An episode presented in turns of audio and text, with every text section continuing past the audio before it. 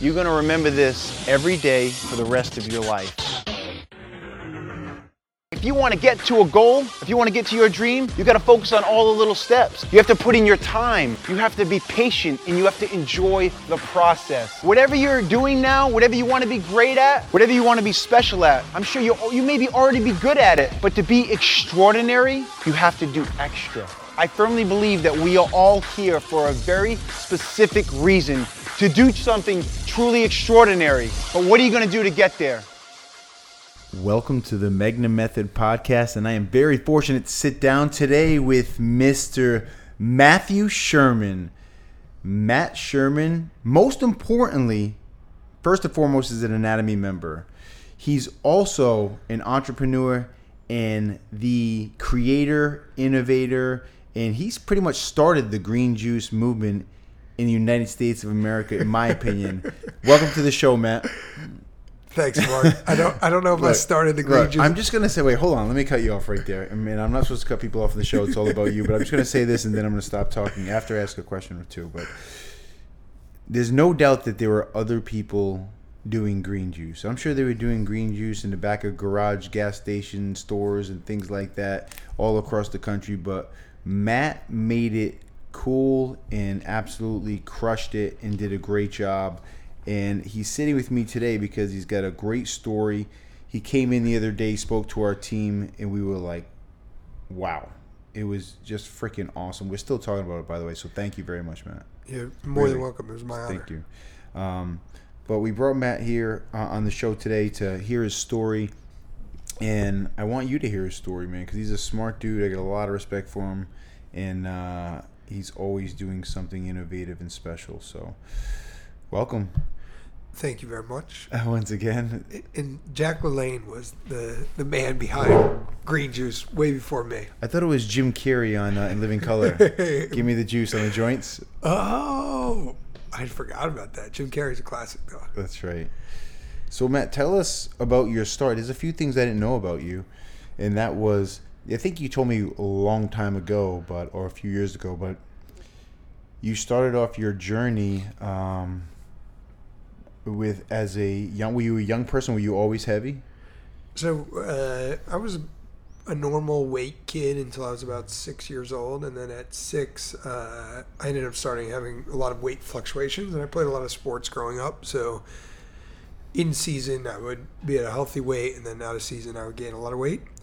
And then uh, my my journey through that was like always just being frustrated with my eating habits. I was very much an emotional eater, very much a, a secret eater.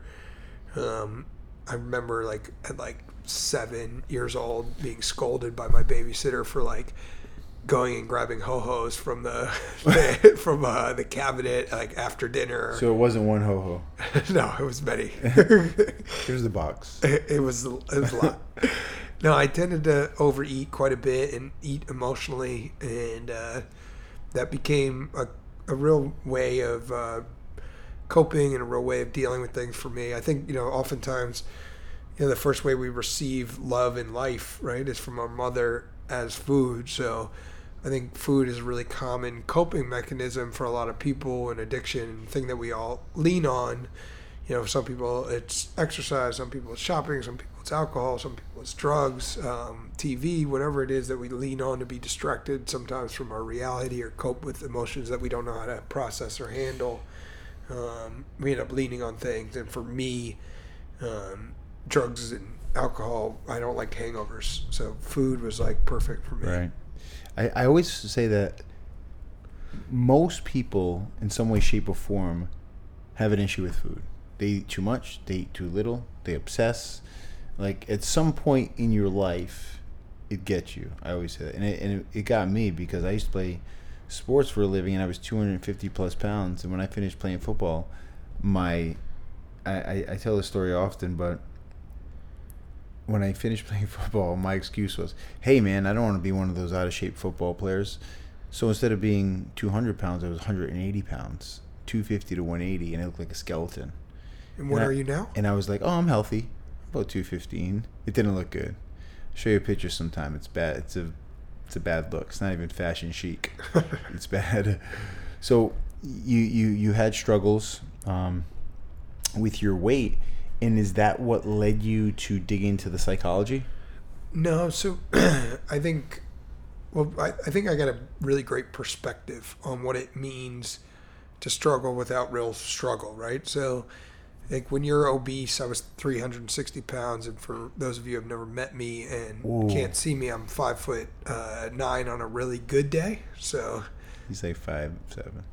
yeah, five, No, five seven on a bad day. What do, 5'9" what do you weigh day. right now? Right now, I'm about 180. Wow. and um, you know, so double the weight that I am now, and that kind of obesity causes you to develop other skill sets. So I actually think it led to a lot of some of the abilities I have to relate to humans, to see people beyond what they are showing to be. Because I always knew I had uh, a lot of other capacities, but I didn't. Uh, wasn't easily received a lot of the way. Also, um, learned how to relate to people at a really high level because you're not easily physically accepted at that size. But I was a really popular kid growing up, so like I always had a lot of friends and things like that. But Just taking some notes. I developed the skill set to like to be able to relate to people. It's interesting that you know when you you struggle with certain things, it almost gives you, as you said, like a superpower, right? Like you you you had you developed some sort of an X-ray vision. You could see right through people because they. I guess you were so connected with yourself and so sensitive because of the things that you were probably dealing with. No. Yeah, well, definitely. And I think I've also gathered those things as I've uh, had different runs in life of a lot of uh, social acceptance or uh, had things fail or succeed and have perceived success and like people come and go from your life. So throughout my life, I've learned to really be able to understand like what people's real motives are, ask good questions, move things, move through uh, relationships really cautiously. Mm. Um, and that's been a lifelong learning lesson. But I definitely think uh, being 360 pounds helped me develop that that ability. You see things differently now. I'm sure. Yes. I'm sure. Good and bad, all of it. Yeah, mostly good. I gotta say. I mean, I there was some. Uh, I guess to update the people on the podcast who don't know me or my background, I started a business in Miami, Florida, which Mark was referring to earlier, called JugoFresh, which is a cold pressed juice, smoothie, acai bowl, raw vegan food company, and we grew really quickly. I started it from my home, and in uh, 2010. Uh, and then in 2012, we opened up our first retail, and we were like the fifth, sixth juice company in the nation. And now there's probably like 400. So the market changed quite a bit. There's probably 400 in our neighborhood. Yeah, there's a lot in our neighborhood. just. But what are you gonna go back? I'm sorry, Matt, So- to, to the early story. Yeah, so so I built a business, uh, became uh, what I would say is a, a pretty profound business for Miami. It had a uh, seemed to have a huge impact on a lot of people, and when we closed, I received a uh, a ton of feedback from a lot of people, both in the juice food industry, saying thank you so much. You really inspired me to start my business, and.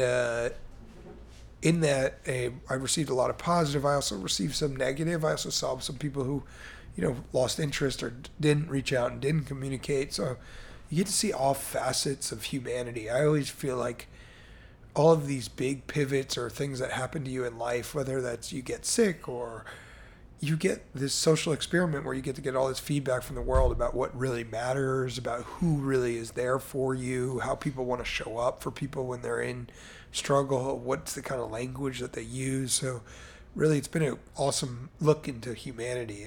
No judgment for those who didn't call me. If you're listening, I, I still love you. No, no qualms with that. But you know, the the amount of love that we received as an overall company and brand was tremendous. So uh, overall, I think it, it was uh, an experience of positivity. And let me just jump in quick, Matt. Um, I was working at a facility down by Fifth Street in Miami Beach, and when I was at that facility, people would leave that facility where there was a smoothie shop and everything you more or less needed to drive 15 streets in traffic in a busy beach to go to this shop, JugoFresh. And when you would get there, and by the way, at the time I didn't know what it was, and I said I got to go check this place out because everyone and their mother's going there. So when I got there, there was a line of 20, 25 people at the door waiting, and they weren't buying one juice. They were buying like the whole set of like the detox, which was like, I don't know, 8, 10, 12, 15. And they were just crushing it. And, and Matt, in all seriousness, he made it cool because it's one of those things where, you know, it might not have been the thing to do, drink green juice at the time. And it, you, a lot of people weren't necessarily doing it. But when Matt came onto the scene, people really started to take to it and I saw it firsthand. So he was responsible, and he really created a great culture. Yeah, I think that was informed by two things. One, definitely my own journey losing weight. So, like, I knew just from the process of losing weight that it couldn't be an arduous task, right? Like, if it felt too heavy, if it didn't feel good to do it, it was hard to get somebody to do it, especially if they already struggled with it. And then I got to know Miami, and Miami was really a lot about looking cool. So I was like, okay, so being healthy in that facet and being plant based is not necessarily cool right now. Right. So there's a loss of identity if somebody who is like, you know, really cares a lot about how they look from the exterior standpoint to the public. There was a real struggle to switch to eating those sort of foods because, you know, some of the other places just didn't have that feel to them. So I was like, okay, if I create something that is relatable that you can still up your cool factor and get in the plant food, then I can really start to integrate this into the community of Miami in a, in a, in a more profound way. So that was a very big part of our early strategy. Tell the listeners, Matt, the story about when you first had your first juice and what it did to you. Because I thought that was a great piece that you shared with the team last Thursday. So um, I was at a place in Hawaii where part of my duties working there was a, a Gerson Cancer Treatment Facility. Part of my duties working there was to make the juice for the patients. And I had never had a cold pressed juice before. In fact, I hated juice because I was used to the centrifugal, which the centrifugal, for those of you who don't know, is the ones that they have at like typically at uh, markets where you put the vegetables or the fruits in on one side, it makes a noise, it spits out the pulp on one side and a little bit of juice on the other side. Generally, that juice has a uh, low viscosity because it also has a low nutrient count. And it tasted like dirty water to me, more or less. And I never was really into it. And then when I first had a cold pressed juice, because cold pressed juice re- removes five times as many nutrients, it has a certain mouthfeel and viscosity to it and it sits on the palate in a different way. And I was like, wow, this is amazing. And I could feel it go into my veins, oxygenate my blood, and felt more alive almost instantly the first time I had uh, juice off of a Norwalk press, which is still to this day, it's the oldest cold press juice machine out there. There's been plenty innovated since then. To this day, it's still the best, makes the best juice. Why is that? I think it's the, the process of breaking down the cells walls. So you know when you have a, a vegetable, each one of the vegetables is made up of a series of cells, just like we are. Inside of those cells is where the nutrients are. So the better the process of breaking down the vegetable and the cells, the more you open it up, the more nutrients can be extracted. Oh, wow. So there's the didn't that. pressure, and then there's also the breaking down of it. Pressure, everybody does pretty well. The breaking down, the Norwalk does the best. Awesome, awesome. And, and you you shared a great story. Um, you know, the cells was a great analogy to, I guess, maybe people and the culture that you have to really like be careful of the culture. I guess we could bring that in a little bit later. But so you're in JugoFresh and uh, you're, you know, doing very well. Um, and, and what was that like that run? Because I can imagine that you were being 360 pounds is no picnic. You know, I haven't been there, but I can only imagine. I was a chubby boy and a little bit in my teens, but not after that. Um, what was it like now? Because you had lost all the weight, right? It was a big Yeah, so- shift. So the, I think for me, uh, important note is that I struggled with a lot of things. So, you know, I really struggled in school quite a bit. Uh, I was termed very early on as dyslexic and uh, having a lot of learning disabilities. I was dyslexic as well. and I got this label, and it made me really disinterested in, in school, and I didn't know how to be successful in school. So that was another major challenge for me, is I never felt like I fit in there. Now I ended up years later having multiple degrees, including a master's degree in performance psychology and being able to speak other language. So, Dr. Otterbein, if you're listening to this, can I swear on here? Yeah, of course. You can go fuck yourself, Dr. Otterbein, for everything that you told me I couldn't do. We all have that person, but he was the best motivator. Hey. He was a motivator. You should thank him. I, I should. I He should was a write a motivator. letter. I mean, we don't give him too much credit, but he was in there. He was in the back of your mind when that master's degree work got hard. Yeah. he was there. You're like, I'm gonna take this and I'm gonna shove it up. No, I'm just bleep that out. But um, A hundred percent. And so that was a big struggle for me. And then, you know, I grew up in Baltimore, Maryland, so I wasn't used to like what Miami really has to offer as far as like people and opportunities socially and, and these sort of things. So I wasn't used to anything. So when we had that success, I went from literally being able to walk anywhere in Miami completely anonymously to, you know, barely being able to walk down a, a, a street without saying hi to somebody or somebody asking me a question or knowing somebody. So my life changed drastically. that's true, man. Matt, we went to like I, I whatever. I think it's straight up celebrity status in Miami. Seriously, really. It's it, it was so interesting. I remember it at a point, uh, maybe in year late year one, maybe even early year 2 Mm-hmm. I hadn't seen my parents in quite some time, maybe like I don't know six months or so.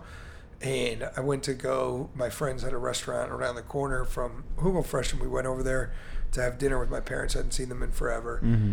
And this guy comes up to the table and starts asking me whether or not he should have the Ray Jorge or the Raw Power and which he should have for breakfast.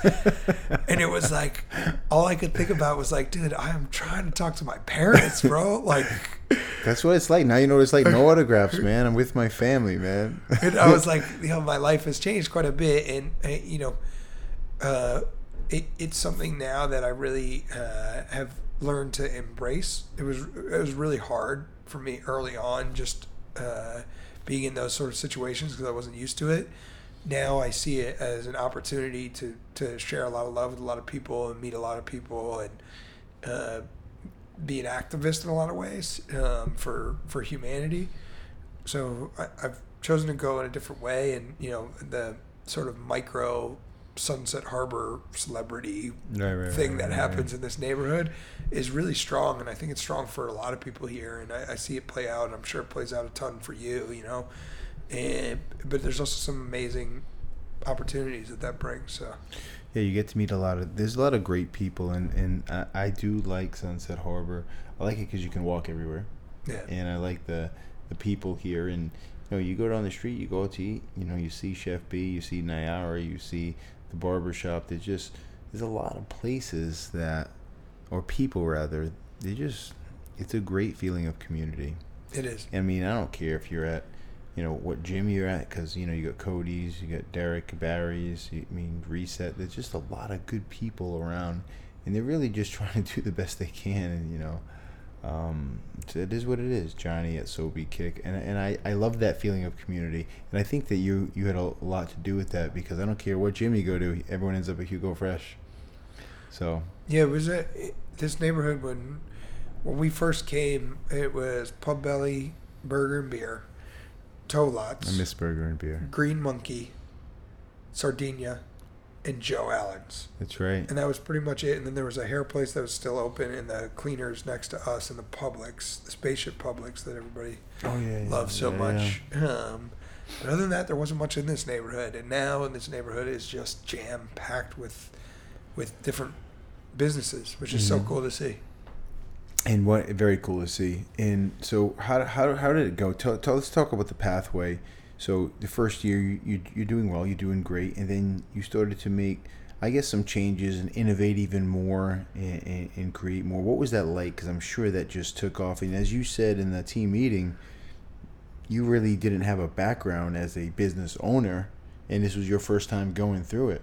And Yeah, I mean, I had no clue. Like, I, I didn't know how to like read a P and L. I didn't know what a business model was.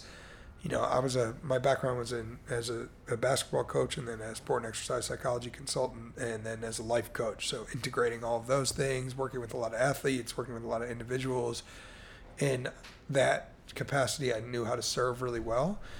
Um, and right before we were opening, uh, I had about twenty thousand dollars left in my bank account.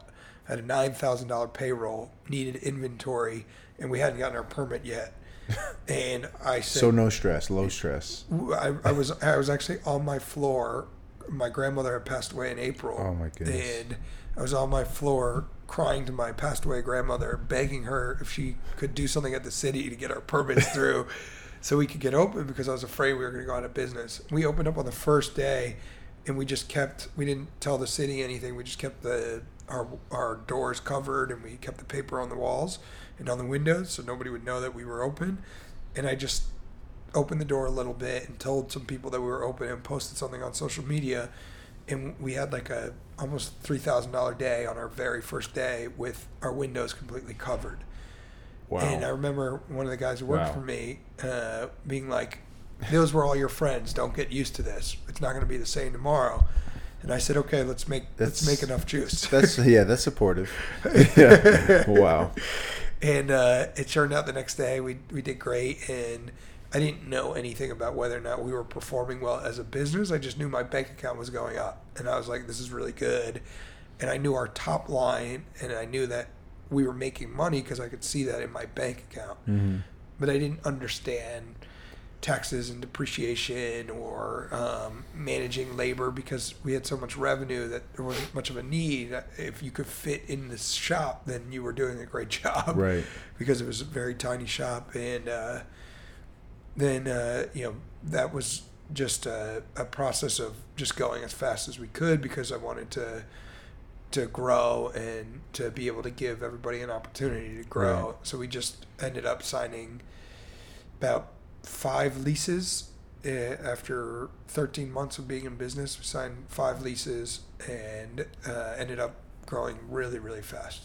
Five leases, including are those leases in, in uh, Whole Foods? No, this was before Whole Foods. Man, that's a monster task, man. I'm Yeah. stressed just hearing about it. Yeah, it was honestly, it almost killed me. I got as unhealthy as you could possibly be. So, like, and it was so interesting. I, I ended up uh, making all sorts of personal mistakes, like in a relationship with an awesome person, but not the right fit for me. And really, uh, and so that was really stressful, as well as the uh, work was really stressful. And it was so interesting because the body is such a fascinating thing that I ended up gaining a ton of weight, even though I was eating really healthy. I was exercising all the time. It was just the amount of stress my body could not handle it. Excessive cortisol can do wonders, huh? Well, it was interesting. And then I went to the doctor and I was convinced that I was dying. Like, convinced. like, I knew that I was dying. I- Chest pain? I, I had something. No, it was like just this feeling of just being sick. Oh my god. And I went to the doctor in 2016, 2016 ish. And I said, Hey, doc, I said, I'm dying and I need you to figure out why so we can fix this because I don't want to die. And uh, he ended up doing hormone tests, and my hormones were so out of whack that he said it was the same as like somebody with PTSD. And that I had just been experiencing so much stress over the years that my system was failing and it was failing to process correctly and deal with things correctly. I couldn't digest. Like I would eat, didn't matter what I would eat, I would never feel nourished, and I just couldn't process food. And it was such an interesting process for me. You know, it's so interesting. I, I always feel like you know you have blood work, and I'm I'm you know I'm a science believer. I believe in science. You know, I usually tell people, you know, if it's not science based, I really can't talk to you. But you know, the truth is, I don't think you can ever account for that stress factor. Like you could be on point with your nutrition, you could be on point with you know so many things, but if you're not feeling good and if you're overwhelmed with stress which causes you anxiety i don't give a shit what you're eating really i don't care like there's some people i've worked with that they're just stressed. They are significantly affected by every type of stress that comes their way. It's so i mean and you're a great case of it. I mean what did you do? Well, what's so interesting about it is I- I had learned so many mental tools at that point between meditation, yoga, uh, performance psychology, all these things to manage stress mentally.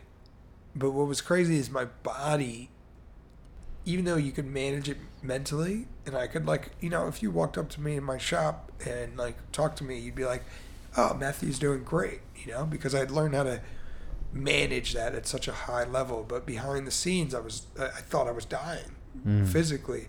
So what was really interesting for me is I saw how much, how much, how much disconnect there is between mind and body and how easily they can shift away from each other. And eh, I mean, you know, not to get so far off of science, but the the spirituality aspect of it, and like if that's ignored, how much that really works uh, in tandem to make a healthy you. And what is a complete healthy you is much more complicated than just what you eat, what you do for exercise.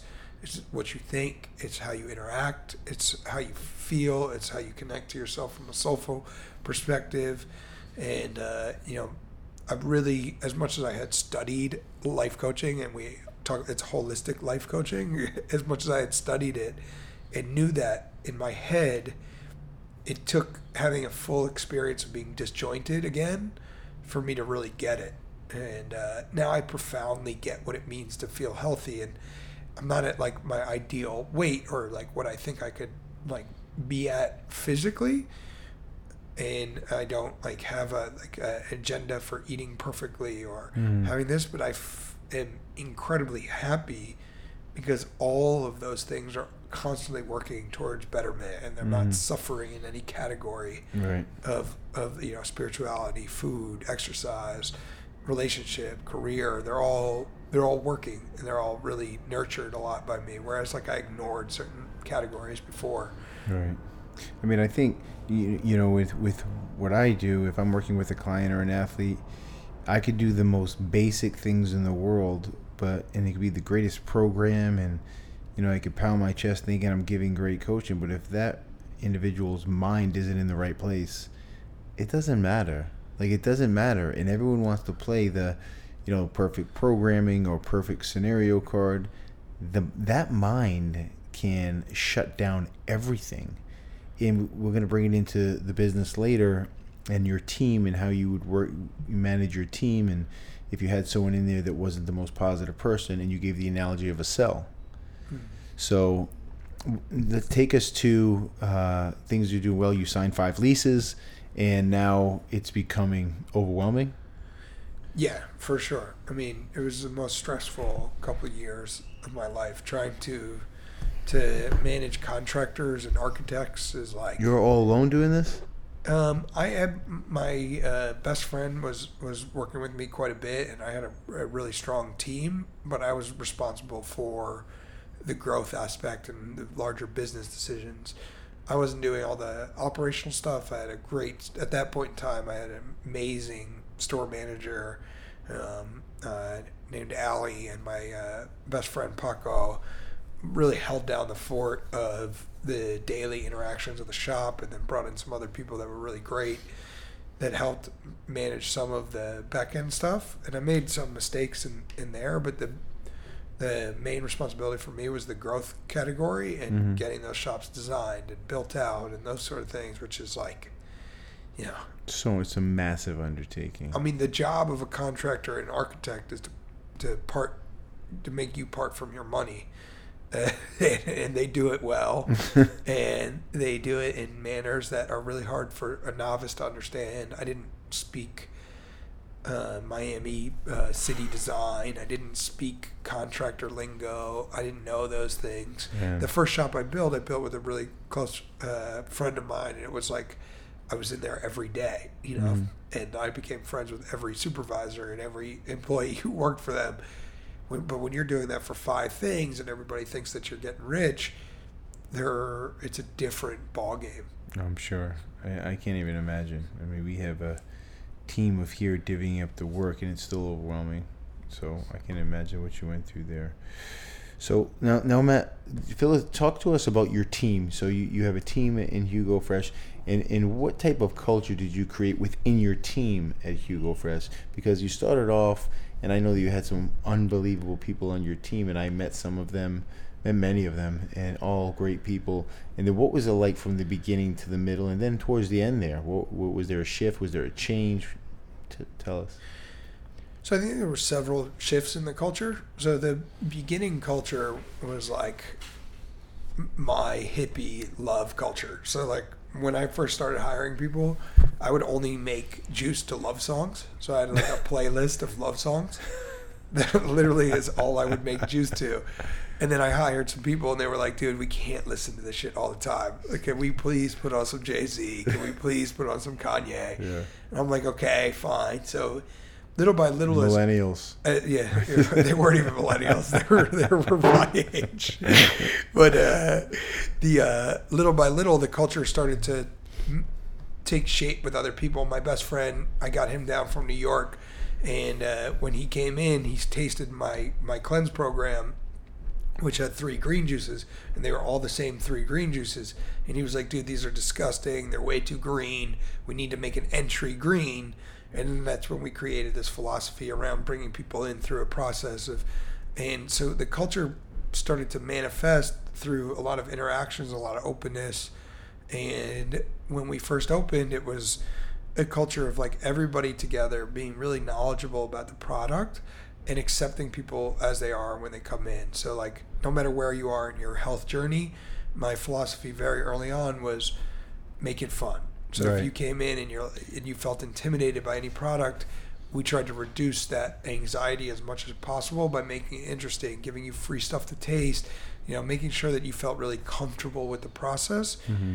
And it was a real culture of knowledge, a real culture of acceptance, a real culture of fun. I played a lot of like backpacker hip hop, a lot of New Orleans brass band jazz, and some Latin music. And that mix was like something that people had never heard in in a in a healthy juice shop before. right. You know, now everybody's playing that mix in every single food and restaurant. And everybody has snapback hats, and everybody has a lot of these things that they didn't oh, have back then. You know. Where was I? I was talking to a friend on the phone. I'm not. I might screw this up. I think it was a friend who was in New Jersey, or he was in Pittsburgh. I'm sorry, but when he he follows me, and we're we're close friends. But he said when he went to the juice shop, he said this reminds me of a place in Miami Beach called JugoFresh, and the guy said that's exactly where we got the concept from. Yeah. That's what he said. Dude, Yeah. I, I've I've literally flown to Paris and I get off a plane and I go to a juice shop and I will walk in and they will be like, "Oh my God, you're Matthew from JugoFresh," and I'll be like, "Oh, did I serve you at at JugoFresh? Did you come to the shop?" And they're like, "No, no, no, I just follow you on Instagram. I did this because Wow. of you. I've had it happen in Bogota. I've had it happen all over the Dude, world." Dude, that's powerful, man. That that's a big deal. And look, I I you know, I know we know social media has its ups and downs, positives and negatives, but that's a powerful thing, man. To touch people all over the world like that, that's a big deal, man. It- a lot of it's cool. responsibility, but that's cool. Really. No, cool. I I really think that we we were. I said it in in the if uh, if you all follow JugoFresh on Instagram, you can see what what I wrote for our closing letter. But one of the things that I wrote is, you know, I, I'm a very uh, oriented towards goal setting, right? So I really like to set goals. And I set goals early on with JugoFresh, which was make healthy eating fun and cool and get the wealthier, uh, more uh, tapped in people in Miami to start to have more plants in their bodies. Right. Because the way that I figured it is the more high vibrational food you eat, the more your cells become high vibrational. And I know your cells make you up. So all of you becomes high vibrational when you're eating high vibrational food. So if I can get that and sneak that into people on a regular basis, they're going to make better decisions. They're going to make higher vibration decisions. And I think we were able to achieve those. I just forgot to make one of the goals to be financially successful and to get the right partnerships and to you know find a right business partner because I really needed a business partner early on. So now I know that like you know if anybody's listening that's thinking about starting their own business, the more you can make your goals early on complete because you're probably a really powerful manifester and your words are spells and words are really important and mark knows i mean he's constantly setting goals and, and putting words up on the wall and uh, using words to help give direction to his team. You know th- those words need to be chosen really thoughtfully. And they need to be chosen thoughtfully that not only for what you want to put out in the world but what i would suggest to people is that you those words are also things that make things for you come true in your life and provide stability or provide the life that you want. Because so easily our businesses can consume us Right. in, in a powerful way and that's not it's just because you don't know any better you're like oh, oh, yeah. oh i'm going to make my business great but what you forget is that you know you're the main driver in that and how can you make sure that you're also getting served throughout that process that you're also being taken care of Yeah. that like you have your time to do you Yeah, that's powerful. I, I think, you know, it comes down to, and I'm definitely guilty of this. You know, I'm getting up early, I'm going to bed late. You know, you got to take care of yourself at the end of the day. Like, it's not cool to sleep three hours a night all the time. Like, it's just not okay. Like, I don't pound my chest when I do it. People see me when I get up and when I go to bed, and I get several messages. Hey, man, you know that's not good for you. And I'm like, dude, you're absolutely right. It's horrible for you. I'm well aware of it. I'm doing everything I can and trying to put systems in place to make it better. I just don't think that people understand that you must, as Matt said, take care of yourself in order to take care of other people. And then from there, you cannot ask people to do something if it doesn't live in you. You have to live what you're trying to put out there.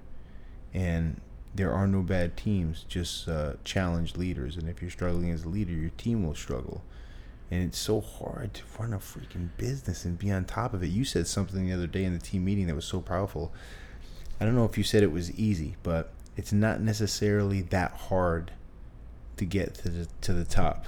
And then you said to stay there. yeah That's really hard. that's really hard Yeah. It is. And then your your line about business you said business is not for the faint of heart. You said it's for it's for warriors yeah, warriors and gladiators. It's no picnic, man. No, it, it's not. And what's interesting about like a situation like uh, like yours, right, is like if if we all realized how dynamic it was, and that was another learning with the closing of JugoFresh, right, is like so often owners put so much on their shoulders early on, or they de- over delegate, right? So there's like this, uh, as we say in yoga and asana, there's like the strength and the grace, right? So like you need to be strong and you need to know that you can do things, but you also need to be graceful and ask for what you need support in because you are you are paying people and you need them to do their job. And if you're over strong, then oftentimes they, they end up leaning quite a bit on you. And if you're over uh, graceful in the in the way of like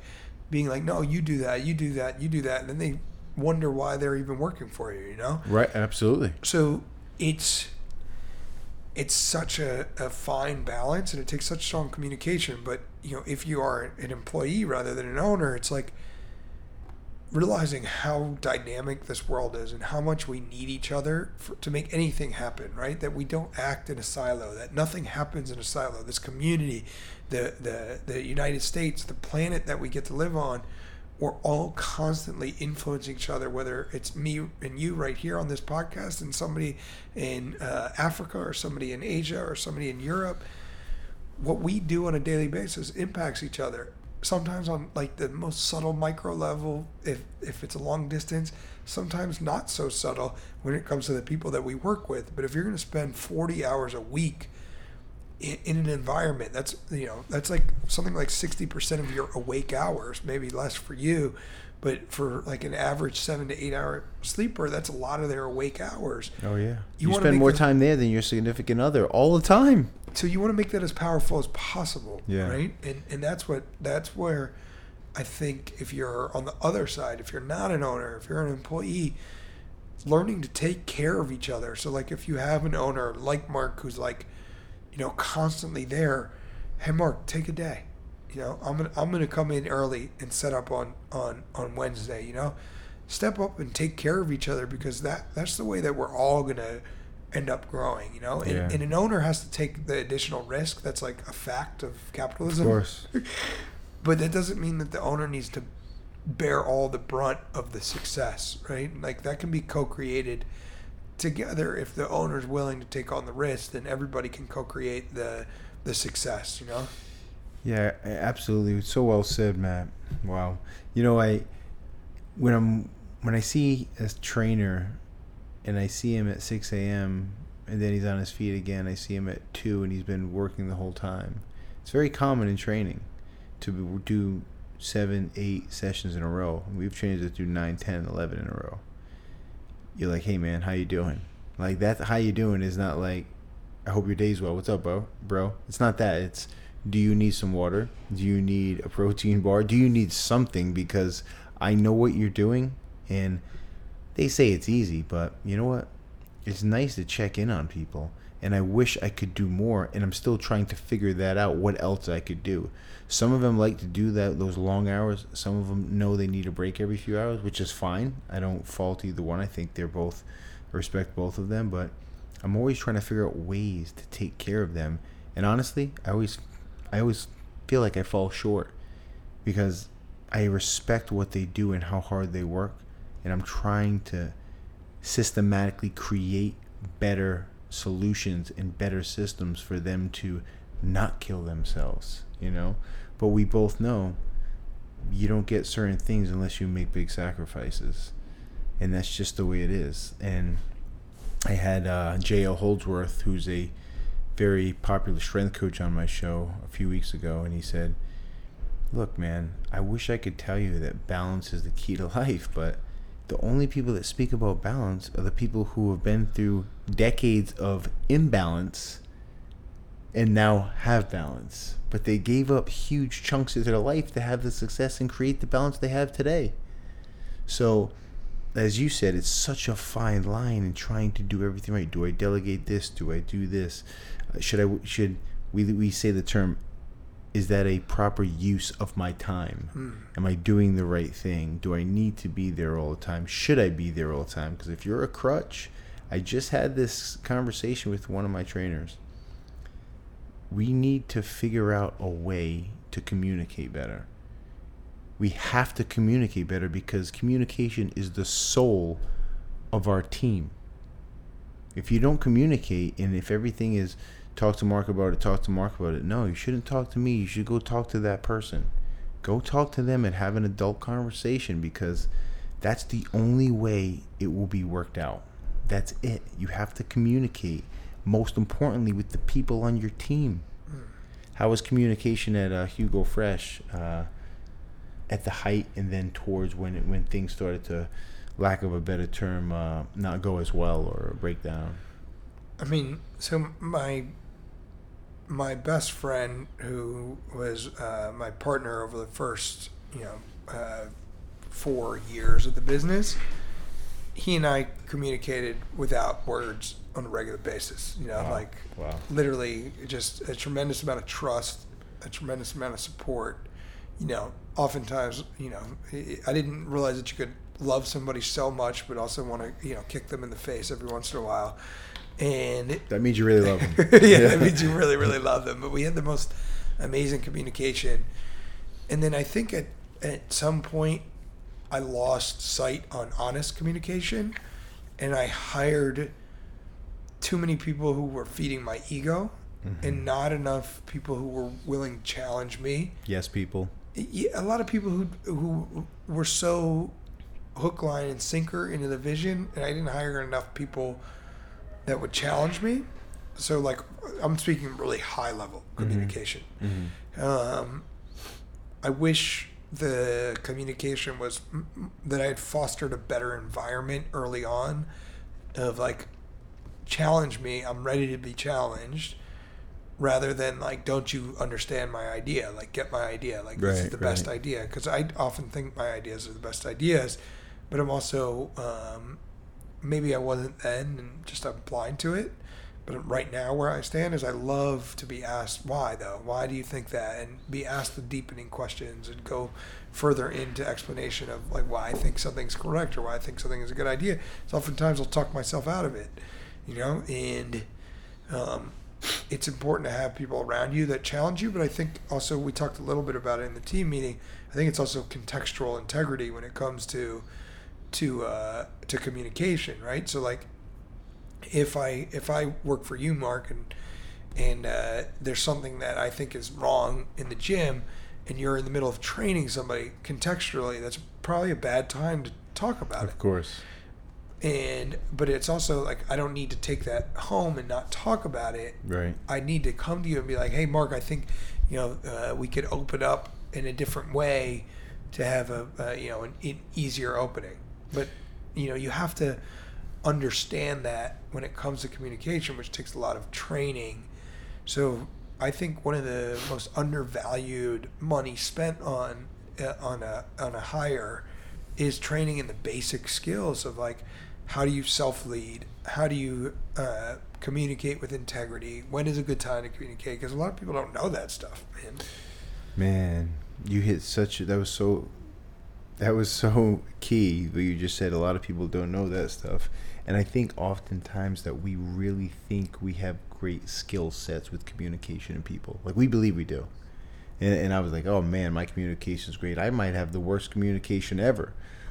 I think one of the important things that does help me however is the fact that i know i constantly need to be better and be working on it. So um, I, man i i don't know. I don't know. I just how do you get better communication? Like how do you almost force that and get people to understand that you must tell that person. You must talk with that person. I don't want anyone holding on to something for a day. A day turns into a few days, few days turns into a week, a few weeks turns into you know what? When I first started working here, I really loved this environment, this culture. Now it's negative. Well, that's because you held on to something for three weeks or a month. You have the responsibility of talking about it and bringing it to the table. And that doesn't mean we're going to agree, but we can certainly hear each other out because everyone wants to be heard. Right? Yeah, so I mean, I think the way that I look at it from like a, uh, a performance standpoint and from like a psychological standpoint and development standpoint is uh, maps, rudders, and tools. So maps being like, where are we going? What is it? What do we really want it to look like in the future? Mm-hmm. Right? What does great communication look like? What would it be like if we were all in, in really great integrity and great dialogue and really productive communication? What would that look like? What would that feel like? How could we possibly have some structure around that? And then rudders is like, what are the values that steer us, that make us go in certain directions? And what are the behaviors that are in alignment with those? Which would be things like uh, never letting something sit for over a day, right? Mhm. Would be a, uh, maybe a value. Um, and then the the last part is tools. So like some people just don't have the tools for communication. So owning their sentences, you know, this instead of this place is bad is I don't feel comfortable here anymore, right? Mhm. So being able to change your language to take ownership, so you're not giving up your personal power along the way in your communication, I think is Wow. is a underdeveloped skill set because a lot of people they, they they're saving their ego but it's for the death of their soul when they when they start to push the blame externally right you want to own as much as you can internally because then you have the power to change Own as much as you can internally. What does that mean? so owning as much as you can internally means like let's say uh, just running with this example of like when i first started i loved it here but now the culture is bad right? Mhm. or the culture is uh, uh, not what it Negative. negative. Okay so the culture's negative. That's external right? If i say you know what i really loved it here in the beginning but i'm not feeling as comfortable as i used to inside of the culture and i'm wondering if i could be in a dialogue with you about how how we can make that better right? That's taking personal ownership over it and there's also a pathway out of it. If i just give it up to the culture then first of all culture is the most dynamic thing in the world right? It's constantly being created and recreated. So like we can put as much as we want up on a wall. We can talk about as much as we Oh, want. yeah. we can think we are a certain way but every single time we step into a situation every action and every behavior and every word that comes out of our mouth is recreating a new culture. So first of all that's both amazing and scary because that means that it can be recreated relatively quickly. With one word. but it can also you know fall in the wrong direction pretty quickly. So i think by taking personal ownership you're creating your culture of, of being an empowered human being and, and having more control over of your life decisions rather than saying the culture or our culture or your culture or the, that sort of language is language to watch out for where you're giving up your your own internal ability and in performance psychology we call it internal locus of control or external locus of control Hmm. Man. Got a lot to think about. it's so true. I- We, we talk about culture here, and you know, it's so important that every single person treats their teammates with respect, has empathy for each other, is understanding. And dude, that's everything. It trickles down to our front office, to our front desk, to our maintenance, to our members, man. It's everything. I don't think people understand what you said, and you said one word could change a culture. And people, you know, when they say giving up, self assessing, taking responsibility, and uh, taking as much, uh, resp- would you say, responsibility or ownership? Yeah. Meaning, you know, Mark, I don't want to have to worry about every word I say. I'm like, you do. Of course you do. It's called being an adult, it's called being responsible. You have to worry about the words that come out of your mouth. And I, I just feel, man, I, I don't want to take a turn to negative town, but there's so few people that take responsibility for the words that come out of their mouth and their actions. It's like, dude, that was my fault. I'm telling you, that was my fault. Yeah, and think about the if you start to get empathetic around that, and you start to think about all the suffering that comes along with that. So, like, imagine if you're if you're not taking responsibility for your life, that also means that you don't feel in control of your life. And one of the things that's most disengaging with any process is when you don't feel control, right? When you don't feel like you have the power to, to make a difference. So if you can now turn that into empathy for those individuals that have no sense of personal responsibility, understand that they also don't have a sense of personal control in their in the rest of their life, and it's probably mirroring around them in a lot of ways. You start to see how hard it is, and that's something that we experience quite a bit at JugoFresh. It's like you can pay somebody ten dollars an hour, which is above minimum wage. You can pay them twelve dollars an hour, fourteen dollars an hour. It's still below a really uh, a threshold for a decent living, right? Of course. So you have people coming in with a psychology where you're paying them that they're under a decent living, which means that they don't have that many other options, right? So they're they're in a difficult situation. So I learned one how hard that is, and two, and I mentioned it in my letter, is that that is like one of the biggest things that was was for me one of the uh, things that I was grateful for closing was like the structure of employing somebody at that level with such a faulty psychology and to no fault of their own just because of life circumstances hadn't developed the skill set to earn more than that quite yet. And and the jobs weren't available at that point for them. So how could I ask them to have these skill sets you know? How can mm. I ask somebody who's who doesn't even have a, a surviving wage no less a thriving wage to think beyond the moment?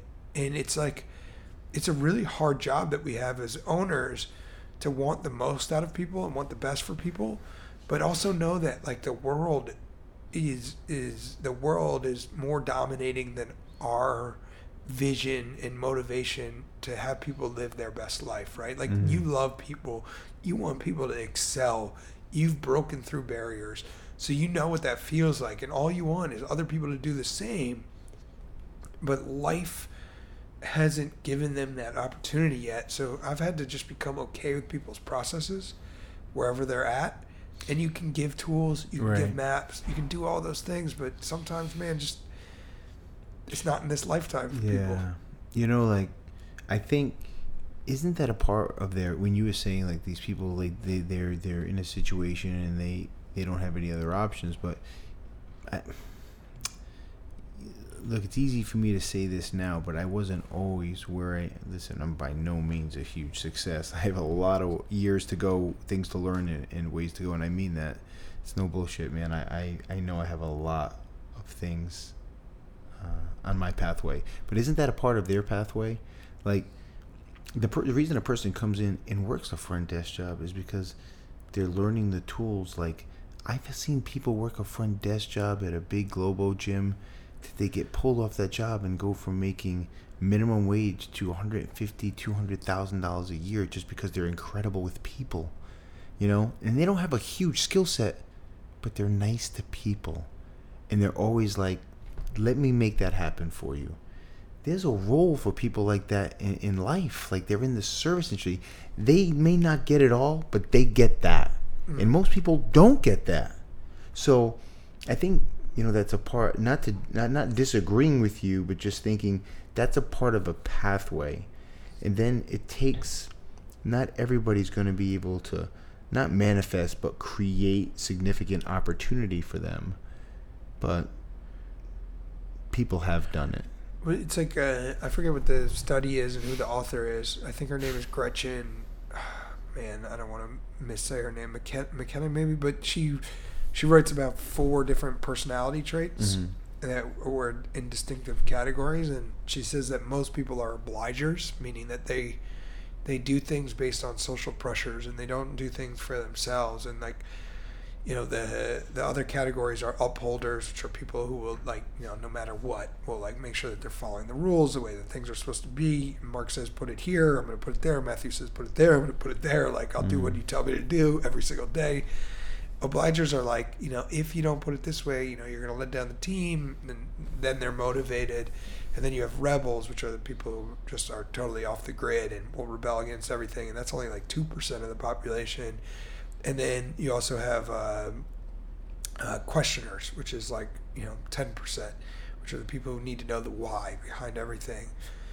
And i think that most people are socialized into these categories and that life pushes us into it mm, and that we probably are all born with all four of those personality traits exactly. But then we get socialized in different directions. Yeah. But neural patterning is not so different than an operating system or any other thing right? It's just becomes more permanent as it gets reinforced.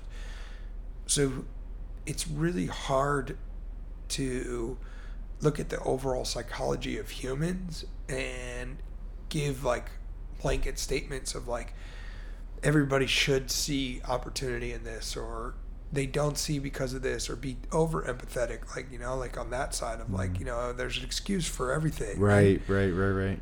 it's it's somewhere in between how we go about f- fixing that culturally has to be with a lot of actions from a cultural standpoint.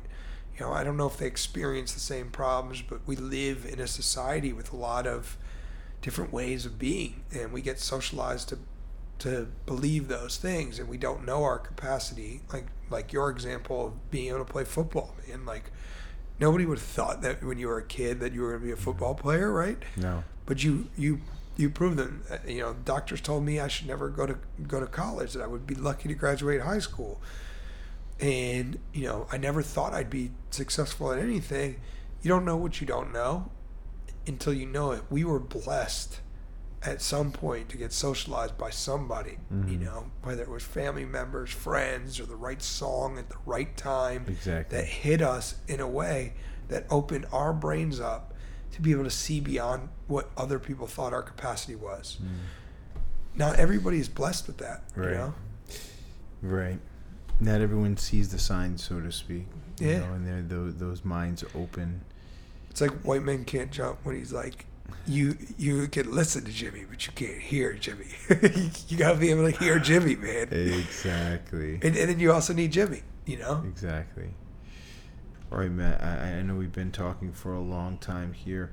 Um, you know, towards the end, you just had there's a there's a few powerful takeaways. You talked about standards and team and why the details are important. Could you kind of go over that a little bit? I mean, like, I don't know if you emphasize and you realize how important they are, and every it's important for every single person to do their job. This is a big theme on our show. So, can you go over that Yeah. So um, th- there's a concept called in, in the cell? Yeah, there's okay. a there's a concept called radical cohesion, which I'm a huge believer in, which is like when a, when a, in a business, if a team member uh, or an employee or somebody goes rogue from the schedule, right, or rogue from the vision of the business, um, and they start acting out of self-interest, whether that's protecting their job out of self-interest, and like maybe they, you know, don't tell you everything that they should be telling you because they're afraid that they'll lose their job, or um, on the other side of that, they tell you what you want to hear, but really there's a uh, you know a shitstorm behind it. Those can be acts of going rogue or just acting out of total self-interest. So like, you know, if somebody comes in and they start trying to book clients outside of the gym to not get their percentage, these sort of things right. those sort of things can become cancerous to the to the organism of, of a business, right? And it's the same thing with the cells in our body. So if we have a, one cell in our any organ, let's call it our liver, for right now that starts acting independently or rogue and for its self interest, it can start breaking down the other cells around it and causing those other cells to have dis-ease or disease, which eventually becomes a full cancer of the liver, which can then kill the body, right? So there's responsibility in a business from both the owner and every single cell in there. And what we don't realize sometimes is that we think it's only up to the owner. And I can have a completely, you know, healthy mind and, and have a lot of things going right. But if one of my cells starts to act rogue in my body and I'm not tapped into that, I can end up with cancer and my whole body can die, no matter how strong my mindset has been, right? And it's the same thing with a, a, a business. We oftentimes put all the pressure on the owner but it's up for every cell to be healthy in order to make sure the living organism of the business stays healthy and that, that for me goes the same in, in a community too right like if we just leave it up in sunset harbor to uh, you know mayor levine and scott robins who own the majority of this neighborhood and and we just leave it up to them and we think like they're going to steward this whole thing to to have the best neighborhood then you know we're we're going to end up you know not in a great place. And then also if we start acting rogue, like if you're not friendly with the gyms and talking about what you're serving, or if you know uh, other businesses come in and somebody opens up a Pubbelly right next to Pubbelly that's just like it you know or we open up too many concepts of the same thing this neighborhood's going to eat itself and it's going to become a diseased neighborhood and we're going to end up with cheesecake factories everywhere you know? Right, and, right. and and you know knock off gucci or the gucci off gucci or whatever it's called. Yeah, i'm yeah. sorry i'm not into fashion so probably a bad choice to go down that rabbit hole. But if you feel what i'm saying it's like this neighborhood can get sick quick you Yeah. know? This country can get sick quick. Mm-hmm. this business can get sick quick. You personally can get sick quick based on one person acting out of self-interest. We really and, and a lot of presidents say it and if you go back and listen to it and they say is it going to take aliens coming to save humanity right is it going to take disaster of your business like i had to go through to be able to see so clearly you know or can you see it before it's coming do we have to wait for aliens do we have to wait for cheesecake factory to be in sunset harbor before we wake up as a community Right. Everyone needs to jump in and get involved. It's not just one person's job. And man, that's a. I heard this recently. There are no perfect environments to work in. No culture is perfect. If you're the person that's always bringing up uh, an issue or a problem, and you're not bringing a solution to the table or solution options, what was your true intention? Are you just trying to stir the pot? Because things will always go wrong. I often say I have a list of 30 things to do every day. That list might get back down to five, but tomorrow it's going to go back up to 25. Like, it's never going to be perfect. But what we try to do is be mindful of our choices, decisions, words, and actions and take care of everything we can to try to minimize the chaos and the negative energy. If we do those things, it'll be a pretty special culture. But it's everyone's job. All the time in every moment in every interaction in every day in every year all the time Forever. forever For- as long as we're blessed with this body and on this planet Seriously. And- Or, or and then uh, the gentleman closed with, and if you don't think it's that environment, you should try to find that environment that's optimal.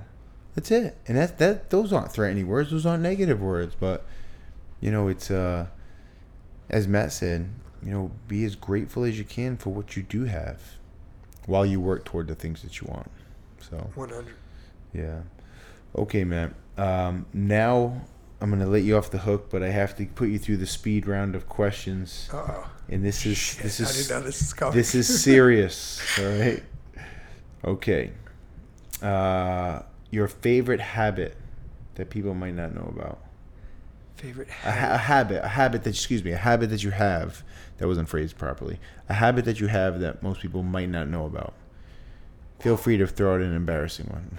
a habit that I know Uh, um, Some people like use like Q-tips Oh, like I- thousand a day. I I spit a lot. Really? I it's like a family thing. We like to hack loogies. okay. Right on. That qualifies a ritual that you really enjoy.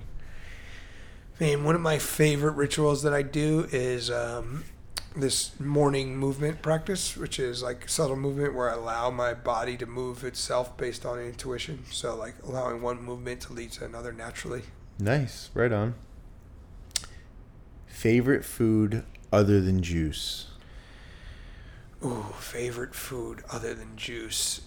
Man, Uh, You gotta tell people like Matt. I, I mean, do you just drink juice all day? Because people no, want to no, know. no, no, no, no, All right, I kind of just wanted to know. my favorite thing I think ever in history is the yellowtail jalapeno from Nobu Matsuhisa. Ooh. because you know why? Not only because it's delicious, but because everybody in this game has imitated him, but they cannot get it right. And for that, I have the utmost respect for Chef Nobu Matsuhisa. Okay, I'm gonna tell Chef B. He's gonna go at him hard. all right. Do you have a favorite cheat food at all? Um, I would say my favorite cheat food is probably Shake Shack or um, or like a really delicious pizza. Nice. Okay, I'm not gonna have you throw any pizza names out there because we'll start a war. Okay, favorite movie. Favorite movie? Uh, Goodwill Hunting and Usual Suspects. Ooh, good Keyser Soze. yeah.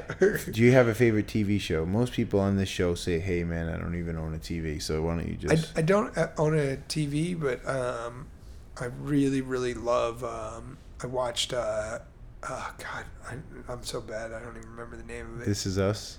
no, it was. Great uh, show. It was about this Irish gang. It was on Netflix. Oh, Irish gang. Oh, it was uh, not Power. No. Irish gang. Oh my God, I can't think of the name. I watched it like maybe like three months ago. I binge watched it. It was amazing. It wasn't Ray Donovan. No. That's a good one. All right, we'll try to figure it out and give it get it back to the listeners. Favorite music. Um, right now, um, I'm starting to get into uh, a lot of like electronic music, which I never was before. But I grew up on like backpacker hip hop and New Orleans brass band jazz. Like Oh, wow. Dirty brass band jazz is some of my favorite. Oh, that's cool. Very cool. Okay, do you have a favorite mu- music artist of all time? Um, I would say probably Black Thought from the Roots. Really, awesome. Do you have a favorite sports team? Um, not really anymore, but Baltimore Ravens. Okay, that's fine. Just don't say the Dolphins. don't worry, that, Yeah. that would never happen. all right, the Ravens. Cool. Favorite athlete? Go ahead, say it. I mean, I'm originally from Chicago, so Jordan was like, Okay. but Magic Johnson was my favorite basketball player of all time. Magic. Awesome. Favorite book? Um, Parker J. Palmer, who's a Quaker author, all of his books on education I found find to be uh, um, really powerful. I also am a huge, huge fan of uh, the work of Simon Sinek and Start with the Why. Simon Sinek. I listened Yeah. to a speech of his this morning. He's awesome. Awesome. Um, I got mentor. Who's your mentor? Man, I, I look up to so many people. I- honestly rely quite a bit on my myself, um, but my brothers were. I have three older brothers. I mean, for good and for bad, they mentored me quite a bit. Oh yeah, I'm sure. All right, cool. Family. If you could put one word or phrase, I got this from uh, Lewis Howes, uh, on a billboard, what would it be for the world to see? For the world to see, one word or phrase that you want to get that message out there, man. What would it be? Um, this is one that's just uh, really applicable right now, and it's fresh in my brain. Um, shout out to Tara and Jack, but no shoes, no phones, no problems. No shoes, no phones, no problems. I like it. We might put that sign up tomorrow. What's the best, I guess, takeaway slash lesson for an entrepreneur listening to the show that wants to be the next Matt Sherman innovator? know your psychology and do not get high on your own supply meaning like know that you you don't know everything know that you have blind spots and you know surround yourself with people who will so if you do catch fire and you do get hot that you surround yourself with people who will who will help you see the truth I like that. Thank you so much for being on the show, man. You, that was brother. awesome, man. Thank you so much, and I know you're gonna, you, you, I know you already, because I personally talked to you, but doing big things and uh, just out there killing it, man. So I have no doubt. I appreciate your time. I appreciate your friendship. Speaking to the team, and uh, all the positive energy that you put out, not only to this neighborhood, but to everyone around in South Florida, Miami. So thank you, man. no thank you brother I appreciate it Awesome.